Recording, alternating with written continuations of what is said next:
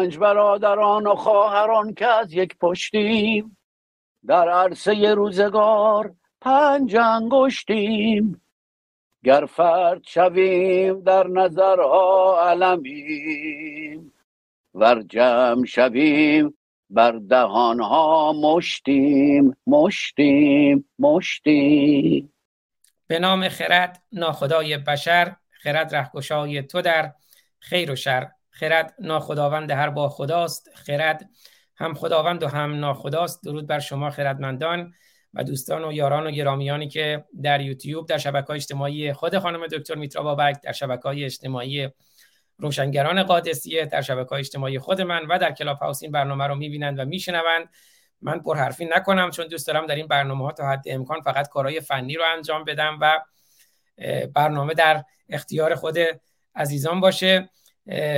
و خوشبختانه امروز اولین برنامه روانیار رو داریم با خانم دکتر میترا بابک عزیز و با یک موضوع بسیار مهم و مورد نیاز و لازم که ما با اون بیشتر از پیش آشنا بشیم. بحث ابتزال شهر یا روزمرگی شهر یا عادی شدن شهر. خانم دکتر بابک خوش آمدید به برنامه خودتون. در خدمتتون هستم.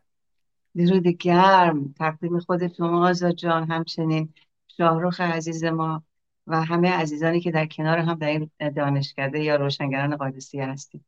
خیلی خوشحالم که برنامه روانیار من که در گذشته برنامه روانیار بودم حال در روشنگران قادسیه ادامه پیدا می‌کنه و این اولین برنامه مونه همونطور که گفتی. و من فکر کردم که در شرایط فعلی الان ما چقدر مسئله این ابتزال شر هانا آنت چقدر واقعا مهمه و چقدر می‌تونه تأثیر گذار باشه روح و روان فردی ما و روح و روان جمعی ما. و ممنونم که در کنار ما هستید. همه شماهایی که الان تماشاگر و یا شنونده برنامه ما هستید. بسیار عالی. خانم دکتر بابک اول به نظر من بد نیست با خود ابتزال شر آشنا بشیم و اساسا حالا موضوع برنامه ما اینه که چرا و چگونه گرفتار ابتزال شهر شدیم. باید ببینیم ابتزال شهر روزمرگی شهر عادی شدن شهر چی هست. حالا تو برنامه های آینده اگر موافق باشیم به بحث قشر خاکستری هم بپردازیم. اما خود ابتزال شهر چیه؟ خود شما یه تعریفی برامون می‌کنید یا من از جای تعریفی ازش بیارم؟ اگه هر شما راحتین من از دید خودم تعریف می‌کنم هر شما اگر لطف کنید شما یه تعریفی برای ما بگین بعد حالا اگه صلاحتون رسید شما شما شما صحبتتون رو بکنید بعد من دیگه ادامه پس من نمی‌خوام خودم صحبت کنم. اول ببینیم اون تعریف استانداردی که از ابتزال شر وجود داره رو از ویکیپیدیا من می‌خونم. بعد خانم دکتر بابک تعریفشون رو برای ما ارائه میدن و بعد وارد این میشیم که اساسا چرا و چگونه ما گرفتار این ابتزال شر شدیم. من این متن رو هم یکم بزرگتر کنم. بله. عبارت ابتزال شر یا به هنجاری شر یا میگن عادی شدن شر یا روزمرگی شر. اصطلاحی است که هانا آرنت در سال 1963 و در کتاب آیشمن در اورشلیم به آن پرداخت.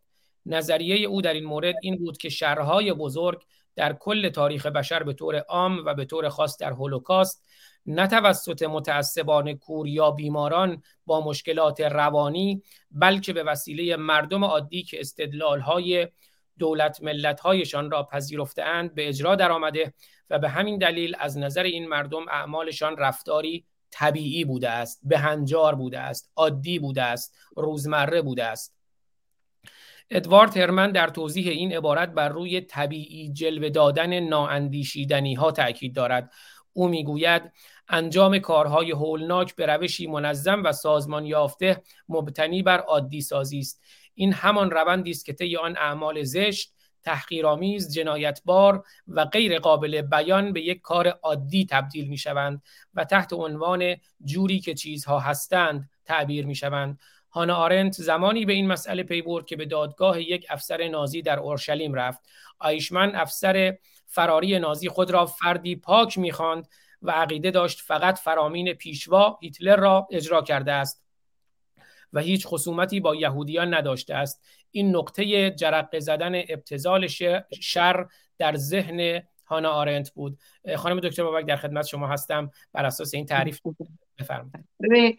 بذارید با خود جمله کوتاه خود هانا آرنت شروع بکنم که همیشه برای من خیلی خیلی این این کوت کوت های خیلی زیادی داره ولی این کوتش برای من و به خصوص برای جامعه, برای جامعه ما خیلی مهمه که میگه جهان سوم یک واقعیت نیست بلکه یک ایدئولوژی است و این یک خیلی خیلی مسئله مهمیه که چقدر واقعا ایدئولوژی در تاریخ نشون داد که چقدر ما گرفت ملت ها مردم گرفتار ابتزال شر میشن.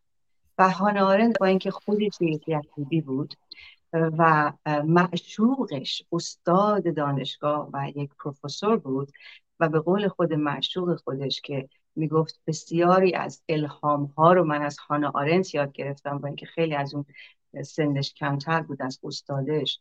اما وقتی که به این ابتزال شر هیتلر که می‌رسن تو اون زمان حتی استاد و معشوق هانا آرنت میره به طرف هیتلر. یعنی یک استاد دانشگاه یک فلسفه دان. چگونه؟ یعنی منظورم اینه, اینه که از یک الیت از الیت های جامعه تا پایین ترین پایین ترین قشر جامعه چگونه گرفتار ابتزال شر میشن؟ من فکر کردم که یک لیست کشدار خیلی سریع متاسفانه ما چون مدت تایممون کمه خیلی سریع تاریخی فقط یه نگاهی بکنیم از ابتزال شر و کشتارهای دست جمعی که تاریخ ما به ما نشون داده و خاصا تاریخ متاسفانه تاریخ معاصر ما. خب طبیعتا می‌دونیم اسلام جنگ های صلیبی داریم کشتار ارامنه رو داریم. هیتلر که دیگه کاملا که بیشتر فوکوسمون در اون مورد و در مورد جامعه خودمونه به خصوص. و شباهت سازی رو من می‌خوام نشون بدم.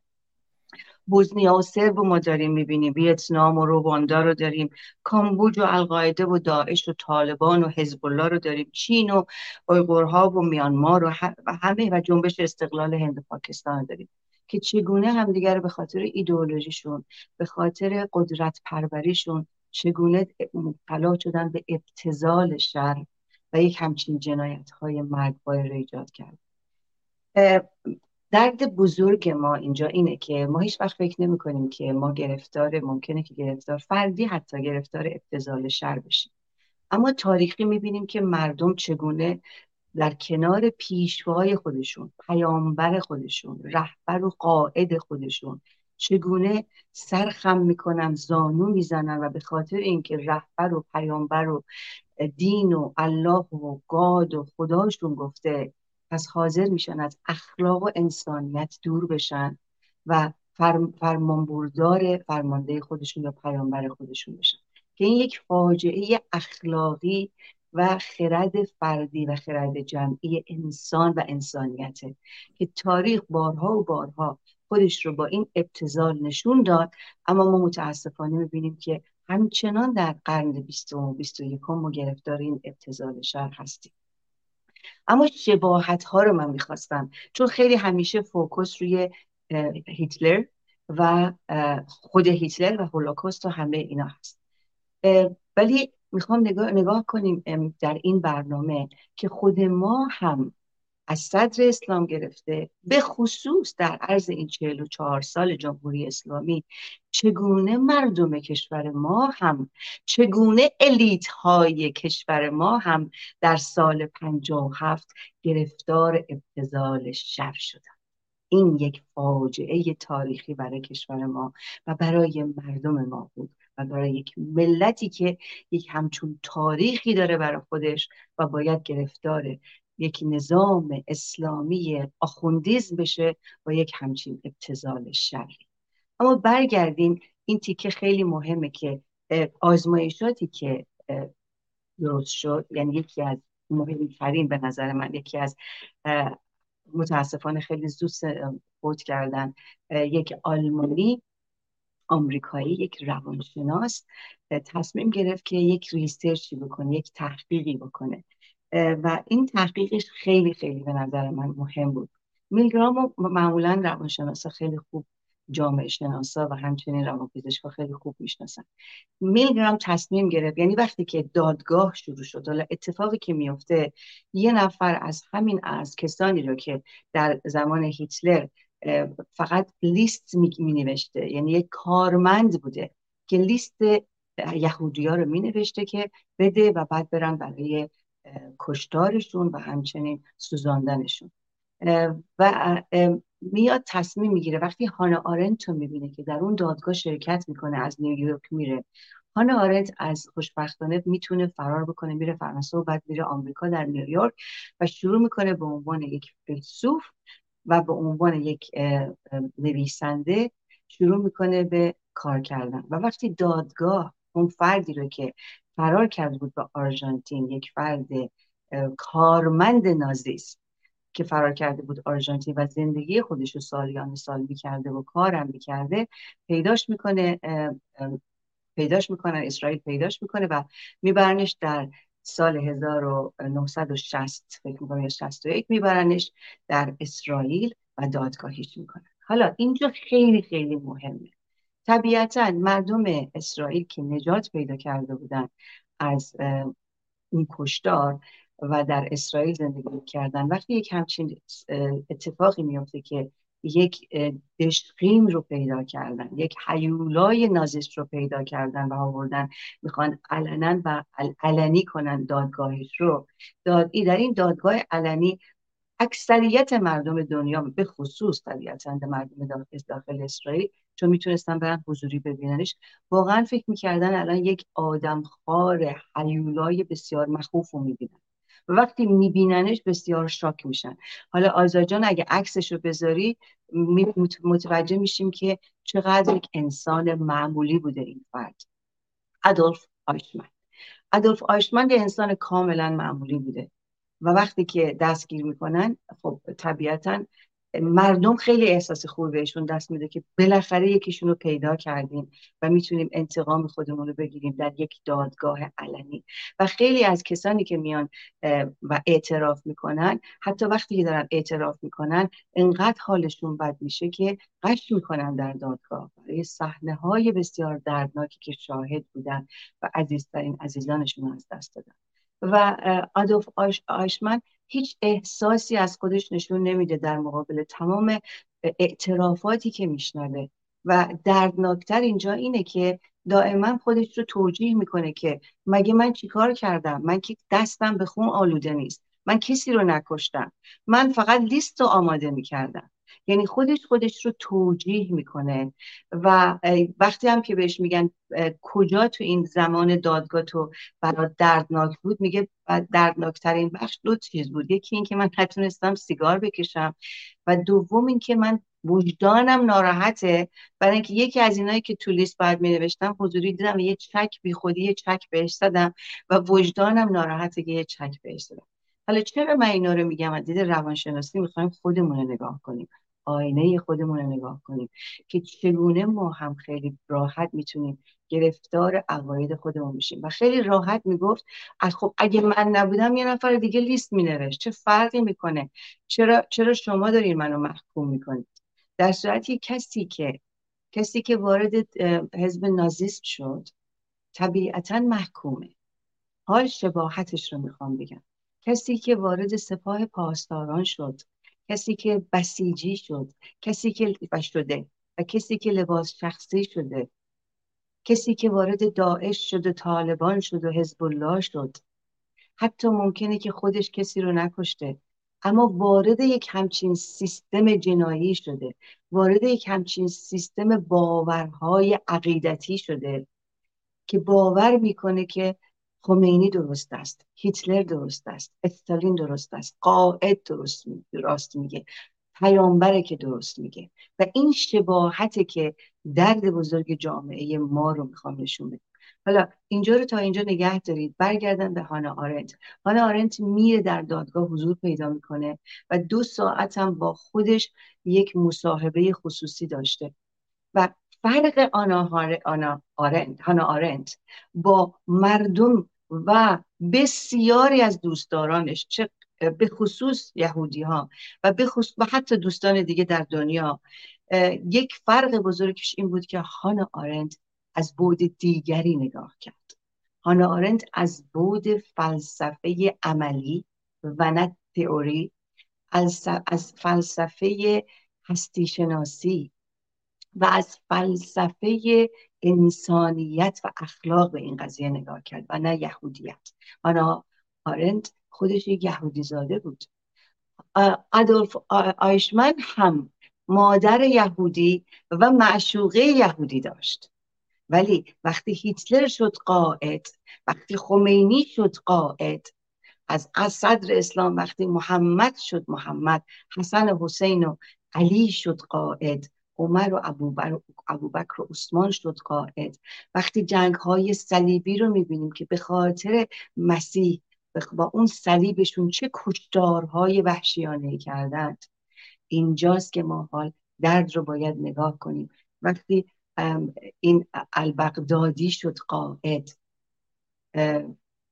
ایناست که یک انسان رو در قرن بیست یکم می‌تونه دقیقا به عمق مرداب ابتزال شر ببره. و همین دلیله که این موضوع رو باید فردی نگاهش بکنیم. آنا هارنت آره هانا آرنت کاری که می‌کنه می ایسته در مقابل این قضیه. میگه این یک حیولا نیست. نگاه کنید چقدر بهش میگه دلقک که خیلی ازش ایراد می‌گیرن. ولی برای از دید او دلغکی که فقط به قاعد گوش می‌کنه و نه به خرد فردی خودش. و این جماعت آن زمان آلمانی که با هم ازدواج می‌کردن دائما زندگی کردن اصلا با هم آلمانی بودن. او یهودی و تو تو مسیحی هستی و تو ناباور هستی. در صلح و آرامش با هم زندگی می‌کردن. چطور میشه که یک قائد بیاد یک هیتلری بی پیدا بشه یک نارسیسیستی که خودشیفته سایکوپاتی پیدا بشه و مردم رو این چنین تغییرشون بده روان مردم رو این چنین تغییرشون بده و مردم رو بر علیه عزیزترین همسایه خودش معشوق خودش خانواده خودش بکنه. کاری که خمینی کرد. من در بین صحبتام شباهت ها رو باز می‌کنم. کاری که خمینی کرد. وقتی که کاری که اسلام کرد. در در اسلام شما می‌دونید که مهم نیست. برادر خونی مهم نیست. برادر دینی و عقیدتی مهمه. تو باید حتی برادر دینیت رو هم اگر کافر است بکشی. دقیقا اینو ما در زمان هیتلر و در زمان خمینی داریم می‌بینیم. وقتی خمینی همه رو جاسوس همدیگه کرد. وقتی دردناکترین بخش تاریخ معاصر ما در این چهل و چهار سال وقتی دیدیم که مادر رفت تنها فرزند خودش رو بارها و بارها مادرهای مختلف پدرهای مختلف برادر ضد خواهر خواهر ضد برادر معلم ضد شاگرد شاگرد ضد معلم استاد و پدر مادر بچه های خودشون رو لو بدن بچه ها پدر مادرشون رو لو بدن. علنا و عملا فتوای جاسوسی و بر علیه یکدیگر رو به خاطر اسلام داد. خمینی. و این فاجعه دردناک ابتزال شر رو ما دیدیم.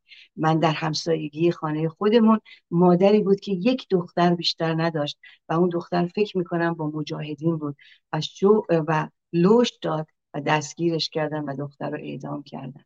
اینا فاجعه ابتزال شره. برگردیم به موقعیت مجاهدین شما نگاه کنید. یک فرقه ای که خودش رو دوباره یک قائد درست کرده قائدی که دقیقا تبعیض به شعار بدون از به دور از شعور میده. از, از برابری زن و مرد صحبت می‌کنه در صورتی که اون روسری توسری رو ما داریم می‌بینیم.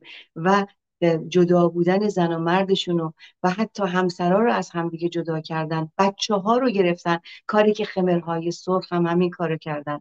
بچه ها رو یا کشتن یا از پدر مادر به زور گرفتن که مثل طالبان و داعش و حزب الله تربیتشون بکنن به عنوان انسانهای سایکوپت آینده ایماندار که بتونن قاتلهای آنچنانی و اینچنینی از خودشون ازشون درست بکنن. و ما می‌بینیم که متاسفانه وقتی کالت میشه وقتی ایمان میشه وقتی عقیده میشه و میکس میشه با, با سیاست های خودشون و با توجیهات خودشون چه فاجعه های خونباری رو متاسفانه به بار میاره. و ما می‌بینیم که از همین از یهودی ها تواب شدند و از خود از خود نازیست ها بسیار بسیار وحشی تر شدن بر علیه مردم خود یهودیشون دقیقا اتفاقاتی که در تاریخ افتاد متاسفانه. و اینا فاجعه هایی است که باید به تاریخمون نگاه خمرهای سرخ بیداد کردن طالبان بیداد کرد از جنایت داعش و حزب الله جمهوری اسلامی سپاه پاسداران.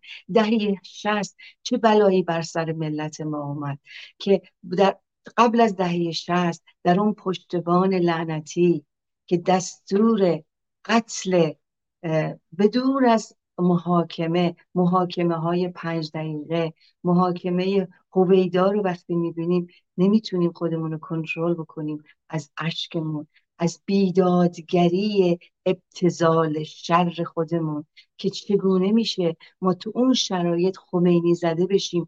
الیت های ما خمینی زده بشند از چپ و راست و به خصوص الیت های چپ ما مسخ خمینی بشن. بدون اینکه بدونن اصلا اسلام چیست بدون که بدونن آخوند کیست و چیست این یک همچین اعتلافی رو می‌کنند.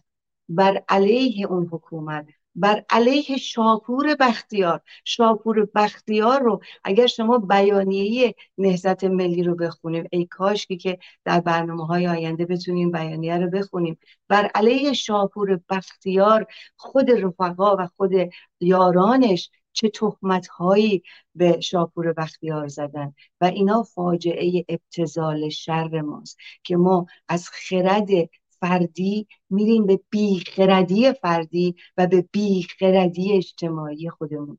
و بعد دیدیم که مجاهدین همچنین چگونه بال و پر دادن به خمینی. و وقتی خمینی از همه آگاه تر بود یک سایکوپت بسیار هوشمند بود و همشون رو گول زد با خودعه اسلامیش. همه رو گول زد با تقیه و دروغ مسلحتی خودش. و یک دونه از این الیت ها کدومتون متوجه شدید ای الیت ها که او یک خدعه اسلامی دارد؟ و این چنین پشتش رفتید و مردم معمولی که هم اسلام هنوز براشون مهم بود چون نقد اسلام و نقد دین نداشتیم در گذشته و همچنین الیت های آن زمان چپ به نوعی روشن فکران آن زمان به نظر من بودن. و مردم وقتی دیدن الیت های چپ این چنین دفاع می‌کنن از خمینی و خمینی رو یک انسان یک انسان بس... یعنی از آسمان افتاده تک و یونیکی که چه شانسی آورده دون ملت ایران که خمینی آمد. وقتی الیت های چپ کمونیست ما به یک همچین ابتزال شری برسن مردم آن زمان به نظر من چون باور داشتن که چپ ها مدرن ترن چون چپ بودن شیک بود چپ بودن روشن فکری بود و اینجاست که هم با چپ های ما و هم با اسلامی که اعتقاد داشتن و خمینی که این چنین مردم دنیا رو گول زد و بعد وقتی به محض اینکه در هواپیما گفتن چه احساسی داری گفت هیچ. و بعد همون روز در بهشت زهرا گفت من تو دهن این ملت می‌زنم. از ما خبری نبود. از من صحبت کرد. از یک خودشیفته نارسیسیستی که سایکوپت بسیار خطرناک. کدوم یکی از شما الیت ها متوجه شدید؟ وقتی در روی پشت بام اون مدرسه لعنتی اون مدرسه البته کسانی که توش بودن لعنتی بودن این همه عزیزای ما رو به چه جرمی اعدام کردن به دور از محاکمه؟ اینها ابتزال شر یک ملته ابتزال شر الیت هاست. این الیت ها بودند در کنارش مردمی که اسلام واقعی رو نمیشناختن نمی‌دونستن و گول خورده علی شریعتی ها بودند. گول خورده اندیش دینی روشن فکر دینی. علی شریعتی یکی از بدترین و و به نظر من مفتزه ترین و جنایتکارترین بخش تاریخ ما بود. برای اینکه در آن زمان جوانان نوجوانان و جوانان رو در حسینیه ارشاد و در کتابهایی که دقیقا کتابهاش دو بسیارش دروغ بود و از توهمات خودش و رنگی کردن دین اسلامش بود. بالاترین جنایت رو کرد. جاده صاف کنه خمینی شدن حدود ده سال قبل از اینی که انقلاب به فکر می‌کنم شروع بشه. چون همینطور دارم research می‌کنم چه بلایی سر ملت ما در آن سال هفت افتاد. ولی آیا پنجاه و هفت بود؟ باید برگردیم گذشتهش رو کمی نگاه کنیم. زنان حتی زنان بیهجاب شروع کردن به هجاب داشتن. شروع کردن سفره ابوالفضل فهم کردن و به نوعی فاتیکومانده های شیک البته ولی در کنار بانوان و تشویقشون می‌کردن به هجاب قبل از انقلاب. ایناست تاریخ ما که باید کنجکاوی بکنیم دونه به دونه لحظه ها رو نگاه کنیم و این بلایی که در, در اون چهل و چهار سال به سر ما آمد در آینده به سر ما نیاد. مسئله خیلی مهم هانا آرنت این بود که فریادش بر سر انسان بود. چون هانا آرنت می‌گفت انسان ها سه بخشن بخشی که مثل حیوان فقط می‌خورن هرچی که به دستشان بیاد می‌خورن. بخش دوم مردمی که سازنده هستن کار می‌کنن. و زندگی می‌کنن زندگی می‌کنن کار می‌کنن و سازنده هستن. اما بخش بسیار مهمش کنشگران انسانی هستند کنشگران اجتماعی دینی عقیدتی سیاسی.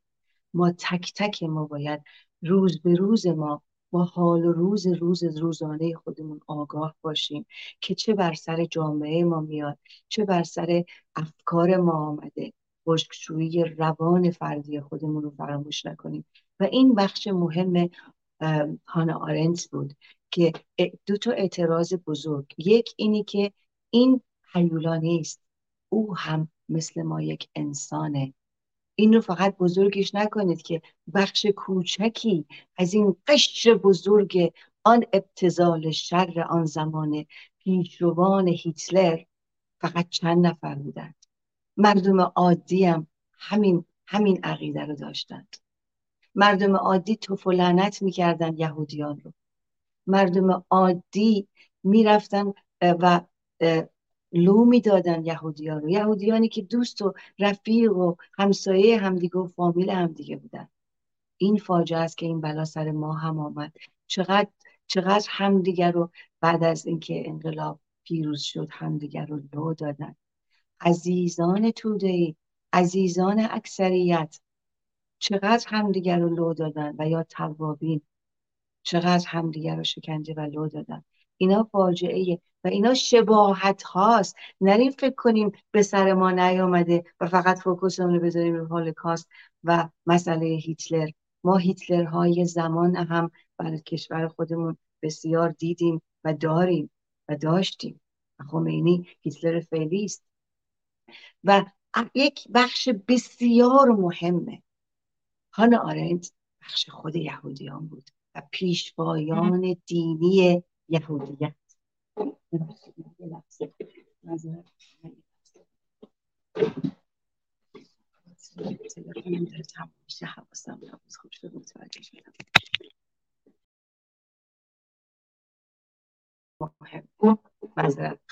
این بخش خیلی مهم بخش دیگری که هانا آرن با شجاعت زنانه خودش اعتراض کرد به یهودیت بود و به دین یهودیت بود و به پیشوایان یهودیت بود.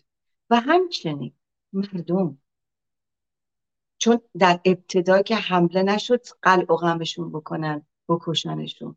در ابتدا آروم آروم شروع شد حمله کردن و جواهرات و سیلور و نقره و هر هر دارایی که به خصوص ثروتمندان یهودی چون یهودیان تاریخی همیشه باید مهاجرت می‌کردن. تاریخی ظلم بر سرشون بوده و مقتصدان خیلی خوبی اقتصاددانان خیلی خوبی هستن. این یه واقعیته. و یکی از یکی از دلایلی که هیتلر تونست با مغز شستشوی مغزی به مردم رو اولا جنگ جهانی اول بود که مردم مردم آلمان رسید به یه مرحله خیلی خیلی سخت زیر خط فقر و اقتصاد بسیار داشت آزار می‌داد مردم و خود هیتلر پد از یک پدر هیتلر یا آره فکر می‌کنم پدر, پدر هیتلر چون هیتلر خودش یه بخش یهودی داشت. حالا در مورد هیتلر و خود روان روان هیتلر حالا در بخش خودشیفتگی وقتی صحبت می‌کنم خود هیتلر رو من از نظر روانشناسی باز می‌کنم که چه کسی بود. اما مسئله اینجا اینه که یهودی ها از همون ابتدا وقتی که آروم آروم شروع شد بهشون حمله کردن و پیشوایان دینی هم بهشون گفتن سکوت کنی یعنی تشویقشون نکردن برای استق... مقاومت در برابر ظلم بلکه تسلیم بر در خانه آرنت فریاد دیگرش این بود که چطور می‌تونید یک همچین بلایی سرشون بیاد؟ و پیشوایان شما فریاد نزنند. ایستید در مقابل حقتان. و سر خم کنید و اجازه بدید که بیان خانه هاتون رو خالی کنن. از خونه های بسیار زیباتون از فقیر تا غنیتون پرتتون کنن. در ابتدا اینجوری بود. Schindler's List رو شما برید نگاه کنید. خیلی خیلی فیلم زیباییه. حتما تماشا کنید. هانا آرنت رو هم تماشا کنید یه فیلم سینمایی بسیار خوب ازش درست کرد. خیلی مهم نگاه کنیم ببینیم خود ما خود ما چگونه می ایستیم در مقابل ظلم؟ تا مظلوم نباشد ظالمی نیست. و فریاد هانا آرنت این بود. چرا باید مقاومت نکنند حتی می‌دونید که هیتلر و سیستم هیتلر دقیقا تمام جنایت رو لیست کرده. تمام مدارک موجوده. تمام مدارک. با تصویر و لیست. و هانا آرنت میگه حتی در فیلم ها می‌بینی وقتی دارن صف عظیمی از یهودی ها رو دارن می‌برن به طرف کشتارگاه چهار پنج نفر پنج شیش نفر فقط با اسلحه وایستادن. و اینا همینطور پشت سر هم دارن میرن به طرف کشتارگاه و سوزاندنشون. و همین دلیل بسیار مخالف هانا آرنت شدن. تهمت های بسیار زیادی بر هانا آرنت زدن که تو ضد یهودیت صحبت می‌کنی. و فریاد زد آخرین روزی که از دانشگاه در نیویورک بیرونش کردند. چون بسیاری از روزنامه نگاران دوستانش بهترین دوستانش تردش کردند. اما هانا آرنت ایستادگی کرد در یک موضوع بسیار مهم تاریخی که درس تک تک ماست. و اون اینه که چگونه ما می‌تونیم جمعی یک ملت در مقابل ظلم تماشاگر باشه؟ چگونه پیشوایان دینی اجازه دادند و یا تشویق به سکوت کرد؟ او فریاد زد گفت من مردم رو مقصر نمی‌دونم. درد من درد آنهاست. لیدرها پیشوایان. و وقتی, وقتی ازش سوال کردن که چرا میگی حقوق بشر؟ چون فریاد می‌زد می‌گفت نگید یهودی بگید نقض حقوق بشر کرد. این فرد آدولف آشمن نقض حقوق بشر کرده.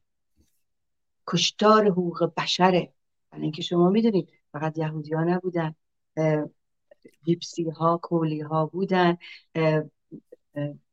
LGBT ها بودن کشتار LGBT ها بود کشتار کمونیست ها بود بسیاری دیگر. ولی خب 6 میلیون یهودی رو چون ضدیت هیتلر شدیدا اول رو یهودیت بود. و چون یهودیا در قبل از جنگ جهانی دوم هنوز اون داشته های خودشون رو داشتن و بعضیاشون ثروت های خودشون داشتن هیتلر تونست از این مسئله استفاده و سوء استفاده بکنه و فریاد زد با کریزمایی که داشت که امان از این کریزماها حواسمون باید به همین کریزماهای کلاش دیگر فریب باشه. فریاد می‌زد که باعث فقر اقتصادی ما این یهودی ها هستند. و یک ملت رو بر علیه یکدیگر کرد و بر علیه یهودیت کرد و بعد بر علیه دیگران. و یه همچین بیدادگری کشدار و ننگ تاریخی رو درست کرد برای ملت خودش. و من نمی‌دونم آزاد عزیزم ما الان تقریبا 35 دقیقه من صحبت کردم. آیا فکر می‌کنید که ما اینجا چون نمی‌خوام خسته کننده بشه چون یوتیوب هم در ایران خیلی سخت می‌تونن دانلود بکنن من فکر می‌کنم که اگر می‌خواین بذاریمش برای برنامه های بعدی چون مقایسه های دیگه داریم تا خامنه ای برسیم هنوز ما در راه هستیم در این مقایسه آن زمان و زمان حال ما و چه باید کرده ما. نظر شما چی عزیزم؟ کاملا موافقم اما من یه متن خیلی کوتاهی هست اگه موافق باشین اگه وقت دارین یه چند دقیقه یه بخشی از اون رو بخونم و می‌دونم خود شما رفتین اون جنایت های های سرخ رو از نزدیک دیدین. حالا من همزمان با صحبت های شما چند تا از اون عکس ها پخش کردم که اون جمجمه ها هست. اگه صلاح بدونید یه کوتاه از اون برامون صحبت کنید. ولی یه مقاله هست من می‌خوام یه بخشی از اون رو بخونم در مورد وقت هست چند دقیقه شما وقت دارین؟ بله بله حتما. یه چند دقیقه از اون رو با ازتون بخونم چون خیلی مهمه. من جایی دیگه به این مقاله اشاره کردم. بحث همین ابتزال شر و این ماهیت شر. دیوید لیوینگستون اسمیت که خب استاد فلسفه دانشگاه نیو انگلند هست و مدیر پروژه سرشت انسانی. دیوید لیوینگستون اسمیت کتابی داره با عنوان کمتر از انسان less than human. بعد عنوان فرعیش اینه. Why we demean چرا ما انسان ها رو تحقیر می‌کنیم. Enslave چرا انسان ها رو به بردگی و بندگی می‌گیریم. And exterminate others و آدم های دیگر رو نابود می‌کنیم. Less than human مادون انسان کمتر از انسان. Why we demean enslave and exterminate others. چرا ما دیگران رو تحقیر می‌کنیم. به بندگی می‌گیریم. و اونها رو نابود می‌کنیم. یه بخشی از این مقاله رو اگر موافق باشیم من می‌خونم که خیلی ارتباط داره به بحث ما. بعد اگر شما توضیحاتی در موردش داشتین رو بفرمایید که به فارسی هم ترجمه شده توی وبسایت آسو با عنوان ماهیت شر خیلی جالب این مقاله. فکر می‌کنم برای شما هم جالب باشه. یه بخشیش رو می‌خونم که ببینید وقتی که ما انسان ها رو ازشون انسانیت زدایی کنیم دیهیومنایز کنیم اونها رو که در طول تاریخ هم بوده در قرآن هم هست که مثلا میاد به کافرها میگه أولئك كالأنعام بل هم أضل. وقتی شما از انسان ها انسانیت زدایی کنی بگی اونها انسان نیستن این مجوز داده می شود برای هر جنایتی. فرق نمی‌کنه اون جنایت رو محمد انجام بده مسیح انجام بده. دین یهودیت انجام بده یا آمریکا در جنگ جهانی دوم و اول انجام بدهد که اتفاقا این مقاله رو اشاره می‌کنه به خود جنگ جهانی که از ژاپنی ها dehumanize میشه. اما خب بعد آمریکا می‌فهمه که چه اشتباه بزرگی کرده و الان یکی از بهترین متحدای آمریکا خود ژاپن خود من در یک شرکت ژاپنی کار می‌کنم و می‌دونم که توی آمریکا می‌دونم که چقدر این ارتباط ها از هر نظر نزدیکه. اما من بخشی از این مقاله رو می‌خونم. ماهیت شر نوشته دیوید لیوینگستون اسمیت. مقدمش اینه تجربه تاریخی نشان داده که انسانیت زدایی به خشونت و سرکوب می انجامد. اما به رغم فراگیری این ببخشید خانم دکتر بابک چیزی فرمودید؟ نه نه. اما به رغم فراگیری این فرایند آگاهی عمیقی از آن نداریم. ماهیت باوری روانی با آشکار ساختن این واقعیت که انسانها به طور ماهی... مادرزادی ماهیت باورند پرتویی بر فرایند انسانیت زدایی میافکند و علت شیوع آن را توضیح می‌دهد. حالا اینجاش جالبه. در ماه مارس سال 1945 مجله تفنگدار دریایی ارگان نیروی ارگان رسمی نیروی دریایی آمریکا مقاله کوتاه و به ظاهر تنظامیز در توصیف انگلی به نام لوس اوس جاپانیکاس منتشر کرد. مقاله شامل تصویری از یک موجود مزهک با مشخصات کلیشه‌ای ژاپنی ها بود. در شرح تصویر آمده بود وظیفه سنگین نابودسازی این انگل به افسران نیروی دریایی که برای مبارزه با این آفت آموزش های ویژه دیدهاند محول شد. آتشبار، خمپاره، نارنجک و سرنیزه سلاحهای مؤثری برای علاج این بیماری شناخته شدهاند. اما برای درمان قطعی باید منشأ این طاعون یعنی محل زاد و ولد این انگل در اطراف توکیو به طور کامل نابود شود. در اواخر همان ماه جنگنده های آمریکایی 2000 تن بمب آتشزا روی توکیو فرو ریختند. بوی اجساد در حال سوختن به حدی بود که خلبانان مجبور به استفاده از ماسک های اکسیژن شده بودند. در طول پنج ماه بعدی دست کم نیم میلیون مرد زن و کودک در بمباران 67 شهر ژاپن به تعبیر کرتیس لومی ژنرال نیروی هوایی آمریکا آتش گرفتند و تاول زدند و سوختند و مردند. و بعد هم بمباران اتمی هیروشیما و ناکازاکی اتفاق افتاد. تنها چند سال پیش از آن در آلمان یهودیان را مادون انسان Untermenschen میخواندند و آنان را به حشرات موزی کرمهای کثیف و انگلهای ناقل بیماری تشبیه می‌کردند. نیم قرن بعد در رواندا نسل کشان هوتو قربانیان خود از قوم توتسی را سوسک و مار خطاب می‌کردند. وجه مشترک این داستانها چیست؟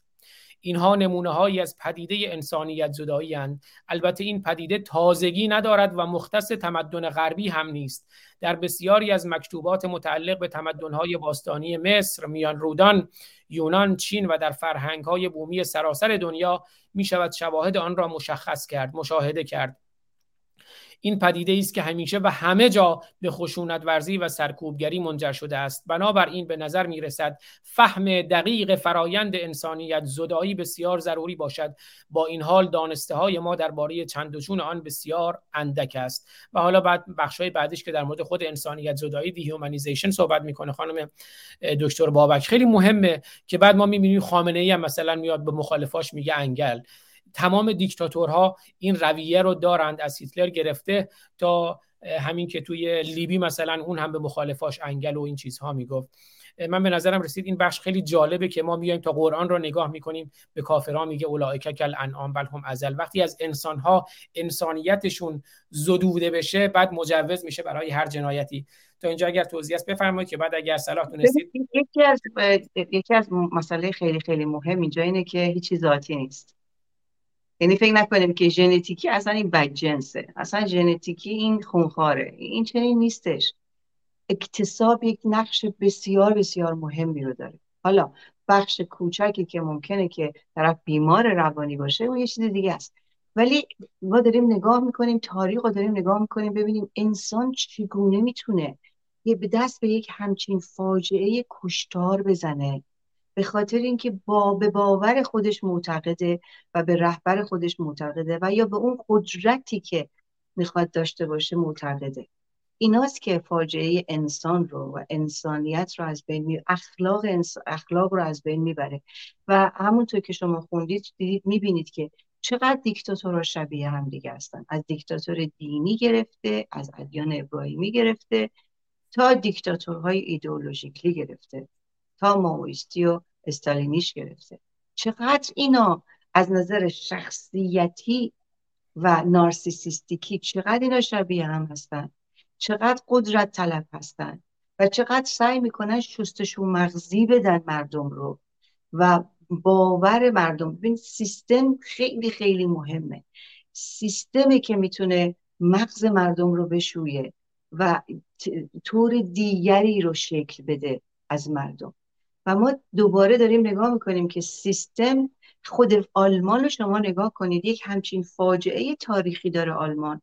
اما یکی از پر بیننده ترین تلویزیونش یک کانالیه برای کودکان و نوجوانان. به زبان سن خودشون درس های سیاسی اخلاقی اجتماعی بهشون یاد میده در کنارش در دروسشون هست. باید برن هولوکاست رو ببینن. باید تاریخ ننگین رو بخونن. درس میدن بهشون. و وقتی درس میدن نمیگن اینا بودند میگه این, این ما هستیم. It's us. وقتی میگی این ما هستیم جوون نوجوانی که داره میشنوه اینو. وقتی میگی ما بودیم خودش رو نگاه می‌کنه و به همین دلیل که نسل الان آلمانی ها بسیار متفاوته با نسل پدر, پدر مادر و به خصوص پدر بزرگ مادر بزرگاشون. نرمتر اجتماعی تر انسانی تر اصلا خیلی متفاوت تر ما در نسل داریم می‌بینیم. اسکندیناوی هم داریم نگاه می‌کنیم که از کجا خودشون رو به کجا رسوندن. سیستمی که می‌تونه انسان رو از برسونه به یک ابتزال نمیگم همه نمیگم اما بخشی رو. من متاسفانه وقت نشد در مورد میلگرام و کاری که میلگرام میلگرام کرد در آزمایشی که کرد مردم رو از مردم عادی 750 نفر رو آورد. از مردم عادی راننده تاکسی بقال همه چی همه چی زن و مرد. و یه دستگاه درست کرد. متاسفانه الان وقت نیست. چون برای میلگرام خیلی خیلی یک دفعه یه حس بیداری شد. وقتی هانا آرنت رو دید با یک همچین اعتراضات بسیار مهم روانشناسی اجتماعی و سیاسی دست به همچین کار بزرگی میلگرام کرد که نشون بده ببینیم ببینیم انسان چقدر آمادگی داره. چند درصد از ما آمادگی داریم که بتونیم به قول بعضی ها دیب صفت بشیم و یا آزاررسان دیگری و دیگر آزار بشیم. من فکر می‌کنم این این بخش رو باید بذاریم برای هفته آینده فکر می‌کنم. نظر شما چیه؟ چون کاملا موافقم. خانم دکتر بابک عزیز. پس اگه موافق باشین یه کوتاه بزنیم من همینجور که شما صحبت می‌کردیم من این سری عکس آماده کرده بودم از این جنایت ها با راهنمایی خود خانم دکتر بابک. از در طول تاریخ تا می‌رسیم به خود جمهوری اسلامی.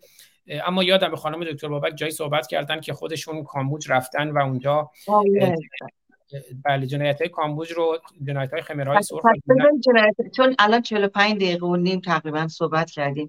چون نمی‌خوام می‌دونیم که هم خسته کننده میشه و هم نمی‌خوایم به یک ساعت برسه که بتونن راحت دانلود کنن کار کار آسون تر بشه چون من می‌خوام انگوش تفسیر به طرف خودمون بره. من می‌خوام کار کاری که دارم می‌کنم کاری که همیشه خودم با خودم می‌کنم ضعفای خودم رو ببینم. خودم رو تو تمام این تاریخ پیدا کنم. ضعفهای شخصیتیمو و قوتهای شخصیتیمو اخلاقی و بی اخلاقی خودم رو و اخلاق و بی اخلاقی خانواده و جامعهمون که توش بزرگ شدیم و زندگی زندگی کردیم و یا می‌کنیم رو پیدا کنم. یعنی این شباهت سازی ها کمک می‌کنه به ما که باید بتونیم بیدار بشیم و اجازه ندیم که نارسیسیست دیگری سیستم دیگری قبل از اینی که از این آدم خورها نجات پیدا بکنیم حواسمون جمع باشه. به اضافه اینی که طبیعتا ما بدونیم که حال چه باید بکنیم تا بتونیم از این آدم خارهای سیستم حکومت اسلامی رهایی پیدا بکنیم. من می‌تونم ساعت ها صحبت کنم. می‌دونی شما؟ من فقط می‌خوام خواهش کنم از شما کوتاه حالا شاید توی برنامه بعدا مفصل اما کوتاه از اون موقعی که رفتین مثلا همین بذارید من نشون بدم این جمجمه ها رو دیدین. یه کوتاه برامون بگین در حد حالا دو سه دقیقه هر جوری خودتون صلاح ببین ببین کاری که خمرهای سرخ دوباره با ویتنامیا و با کامبوجیا شروع کردن جنگ کردن که تازه بعد ویتنام چون اینا مرز مرز مرز هست این یه نمایشگاه خانم دکتر بابک درسته؟ شما هم رفتید ببینید لندها زمین های خیلی زیادی مثل این هست در کامبوج. این یه نمایشه. از برای اینکه دو میلیون کامبوج که جمعیتش اون موقع به خصوص زیاد نبود. دو میلیون از اون جمعیت کشتن خمرهای سو دو میلیون. و این یکی از اون زمین هاست زمین های کشتاره. و چیزی که خیلی دردناک بود این بود که وقتی شما رد می شدی چون اینا لباس های سیاه باید می پوشیدن خمرهای سو کودک و بزرگشون. و لباس های سیاه تیکه های لباس سیاه از بعضی از قبرها اومده بود بیرون و دست بهش نزدن. یعنی وقتی شما داری را میری حال روز اون روزها رو می‌تونی پیدا کنی و ببینی. چقدر دردناکه. و این این خمرهای سرخ به فرض اولا اگه شما من و شما که عینک داریم معنیش اینه که ادوکیتدی باید حتما ما کشته بشیم. بچه رو می‌گرفتن و خودمون رو باید میکشتن. ادوکیشن نمی‌خوان. همه چی باید برگرده به کشتزاری و کشاورزی. این برای این چنین بودن. و بعدش هم بچه ها رو باید تربیت می‌کردن که پدر مادر نداشته باشید کاری که مجاهدین کردن بچه ها رو جدا کردن از پدر مادران زن و شوهرها احساس دیگه به هم نداشته باشن. رابطه جنسی با هم دیگه نداشته باشن. کار خمرهای سرخ دقیقا همین کارو کرد. احساسات رو ازشون بگیره از بچه ها و پدر مادر رو دیگه نشناسن. یعنی وقتی که درس می‌دادن به بچه های خمرهای سرخ توی برد میذاشتن یه, یه طرف یه بچه دست پدر مادرش رو گرفته بعد یه بچه دیگه بدون پدر مادر. بعد از بچه ها سوال می‌کردن کدومش درسته. اگه بچه یه دفعه احساس می‌کرد مامان باباشو می‌خواد اونو خیلی وحشیانه آزارش می‌دادن اون بچه رو که نه این بچه درسته که پدر مادر نداره. باید مستقل بزرگ بشه. یک درختی بود اونجایی که من رفتم یه درخت تنومندی بود که خیلی از این روبانا آویزون بود بهش خیلی چیزا بهش آویزون بود. و این درخت درختی بود که وقتی پدر مادر رو مقاومت می‌کردن بچه هاشون از دستشون می‌گرفتن از پا بچه ها رو می‌گرفتن و محکم سر بچه ها رو می‌زدن به این درخت. و اون درخت درخت دردناک فاجعه و ننگ خمرهای سرخه نمونه ای از خروار خمرهای سرخ. خیلی من حرف دارم از سفر سفرنامه ها ولی حتما در موردش بیشتر صحبت کنم چون بسیار دردناک بود. چه ویتنام و چه کامبوج. و فرق بین ویتنام و کامبوج حال. مردم ویتنام و مردم کامبوج که هر دو traumatize زده هستن. اما تفاوتش چیست الان؟ اینم یکی از بخشهای بسیار مهمه که فکر می‌کنم باید در موردش صحبت کنیم در آینده. بله پس من همینجا با عکس نازنین ما نیکا شاکرمی این عکس رو متوقف می‌کنم و فقط اینم بگم که بچه ها رو تعلیم می‌کرد می‌دادن خمرهای سرخ که بچه های دیگر رو و زندانی ها رو به شدت با وحشی ترین وضع شکنجه بدن و, و بکشنشون. کاری که طالبان کرد کاری که داعش کرد. خیلی سپاسگزارم خانم دکتر بابک. امیدوارم این بحث ها رو ادامه بدیم. از دوستانی هم که در کلاب هاوس هستن پوزش می‌خوام که این برنامه خود به روش معمول کلاب هاوس نیست. حالا ما در آینده سعی می‌کنیم برنامه های پرسش و پاسخ هم داشته باشیم که خانم دکتر بابک از نظر روانشناختی یاری کنند. دوستان رو در برنامه های روانیار ولی خب می‌خوایم برنامه ماکسیموم یک ساعت باشه. از نظر روانشناختی خانم دکتر بابک بهتر از من می‌دونن. آستانه خستگی مخاطب تو این برنامه ها معمولا حدود 40 دقیقه است. ما هم سعی می‌کنیم تو همین حدود نگه داریم. در این حال سعی می‌کنیم با تنوع دادن به برنامه با تصویر و عکس و اینها یه مقداری صحبت های خانم دکتر بابک و روشنگران ما همیشه جذابه. ولی به طور کلی سعی می‌کنیم برنامه یک نواخت نباشه. بازم تاکید می‌کنم من خودم هم سعی می‌کنم که کمترین حضور این گونه رو داشته باشم بیشتر کارهای فنی رو انجام بدم که جهت رو خود روشنگران هر جوری صلاح می‌دونن پیش ببرن. امیدوارم توی برنامه های آینده بیشتر به قشر خاکستری بپردازیم. بازم تاکید می‌کنم به بحث ابتذال شر روزمرگی شر عادی شدن شر و انسانیت زدایی dehumanization یعنی ما اگر از انسان ها انسانیت بزداییم اون آغاز جنایت برای همین من خودم همیشه تاکید دارم که ما اسلام ستیزیم به عنوان یک عقیده. اما مسلمانان عزیزان ما هستند. یعنی همون جنایتی که هیتلر انجام داد در مورد یهودیان چیکار کرد؟ اول اومد از اونها انسانیت زدایی کرد. همون کاری که قرآن می‌کنه در مورد کافران. اگر ما هم بخوایم بیایم نبردمون رو ستیزمون رو با مسلمانان یهودیان مسیحیان متدینان به طور کلی قرار بدیم اون آغاز ابتزال شر و آغاز انسانیت زدایی بنابراین همیشه باید تاکید کنیم که ما اسلام ستیزی مسلمانان و عرب عزیزان ما هستند و ما نه نژادپرستیم و نه نژادستیز. این نکته خیلی مهمیه و هدف ما آگاهی بخشیه.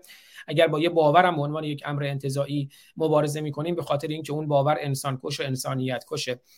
خانم دکتر بابک اگر خود شما نکته پایانی دیگه داریم بفرمایید. خیلی سپاسگزارم. هر هفته با ما همراه باشین. همین سه شنبه ها ساعت 17 به زمان ایران برنامه از یوتیوب، فیسبوک، توییتر و کلاب هاوس پخش میشه بعد در شبکه‌های اجتماعی بازنشر میشه. در وبسایت روشنگران روشنگران میدیا در تمام پلتفرم های پادکست هست در یوتیوب هست بعد به صورت صوتی در تلگرام می‌ذاریم. به حال همراه ما باشین این برنامه رو با دوستانتون به اشتراک بذارین. هدف صرفا آگاهی آزادی است. خانم دکتر بابک اگر نکته دیگه شما داریم بفرمایید تا بعد برنامه رو پایان خیلی ممنون. مهم اینه که ما بدونیم که مسئله ذاتی نیست و چقدر ما گرفتار جو میشیم. و چگونه گرفتار عقاید بسیار دردناک ولی در آن لحظات و در آن زمان زندگی خودمون و افکار خودمون فکر می‌کنیم که کارمون درسته اون باور درسته و متاسفانه بعضی تا آخر عمرشون در اون باور میمانند و میشند مرداب های خود و همچنین میشن کویر افکار خودشون. اما ما می‌خوایم این اتفاق برای هیچ کدوم ما نیفته. و هر چه زودتر از مرداب و یا افکار کبیری خودمون خارج بشه. بسیار علی خیلی سپاسگزارم از خانم دکتر میترا بابک عزیز و گرامی و از همه یاران و عزیزان و گرامیانی که همراه ما بودند. هفته آینده سه شنبه باز هم در کنار ما باشین. پنج شنبه هم همین ساعت برنامه آقای دکتر جلال ایجادی رو داریم که در ده برنامه هفته پیش برنامه نخست بود. لایسیته رو برای ما میگشایند و میشکافند. خودم هم که جمعه ها در خدمتون هستم با برنامه تلاوت آیاتی از منجلاب قرآن باز هم همین ساعت با ما همراه باشید. خیلی سپاسگزارم من بگم که هفته دیگه در مورد میلگرام و اون کار بزرگی که کرد اون تحقیق بزرگی که کرد من فکر می‌کنم به همه ما من توضیح خوب توضیح میدم در موردش. اون تحقیقی که از بزرگترین راه و جاده صاف کن ماست به نظر من برای خودشناسی و دیگرشناسی و بهتر شدن و اخلاقی شدن انسانیت خود. من خودم هم چون نمی... نمی‌دونم اصلا میلگرام رو اسمش هم فکر کنم بار اول الان از شما میشنوم مشتاقانه منتظر هستم. خیلی جالبه خیلی جالبه. حتما براتون تعریف می‌کنم. حتما مشتاقانه منتظرم که بیاموزم از شما. با ما همراه باشین. و دیگه برنامه رو با لوگوی برنامه پایان میدیم. امیدوارم که شاهرخ نازنین هومر نازنین هرچه زودتر حالشون خوب بشه شاهرخ نازنین بنیانگذار روشنگران قادسیه که گفت من دوست دارم یه مسیر روشنگری رو بنیانگذاری کنم. دیگه اون مسیر خودش پیش میره. ولی خب من کم و بیش هم با عمر گرامی صحبت کردم. چند روز پیش درود رسوندن به همه شما. با آقا شاهرخ هر دو سه روز یک بار گفتگو رو داریم. پیگیر برنامه هستند برنامه رو با اجازه شما خانم دکتر بابک پایان میدیم. و چون برنامه الان داره در یوتیوب خانم دکتر بابک در فیسبوکشون و در توییترشون هم پخش میشه. به دوستان و پیروان و فالو کنندگان خانم دکتر بابک در شبکه های اجتماعیشون هم درود میفرستم و امیدوارم که این برنامه رو با دوستانشون به اشتراک بذارن. خیلی سپاسگزارم خانم دکتر بابک. ممنونم از شما و عزیزانی که صدای ما رو و تصویر ما رو دیدن. فقط شیر کنید برای دوستانتون لطفا. مهمه. ما همه باید دست به دست هم بدیم. از همدیگه ما میآموزیم. فراموش نکنید. من از شما و زندگی خودم بسیار از مردم آموختم دقیقا همینطوره. پس تا درودی دیگر. بدرود.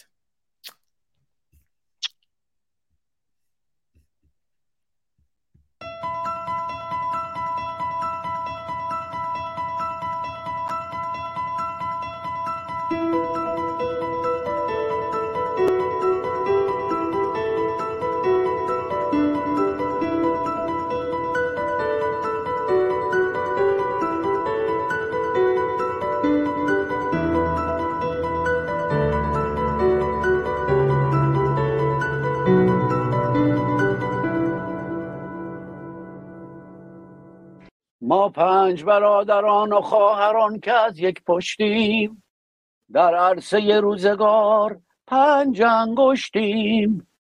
گر فرد شویم در نظرها علمیم ور جمع شویم بر دهانها مشتیم مشتیم مشتیم.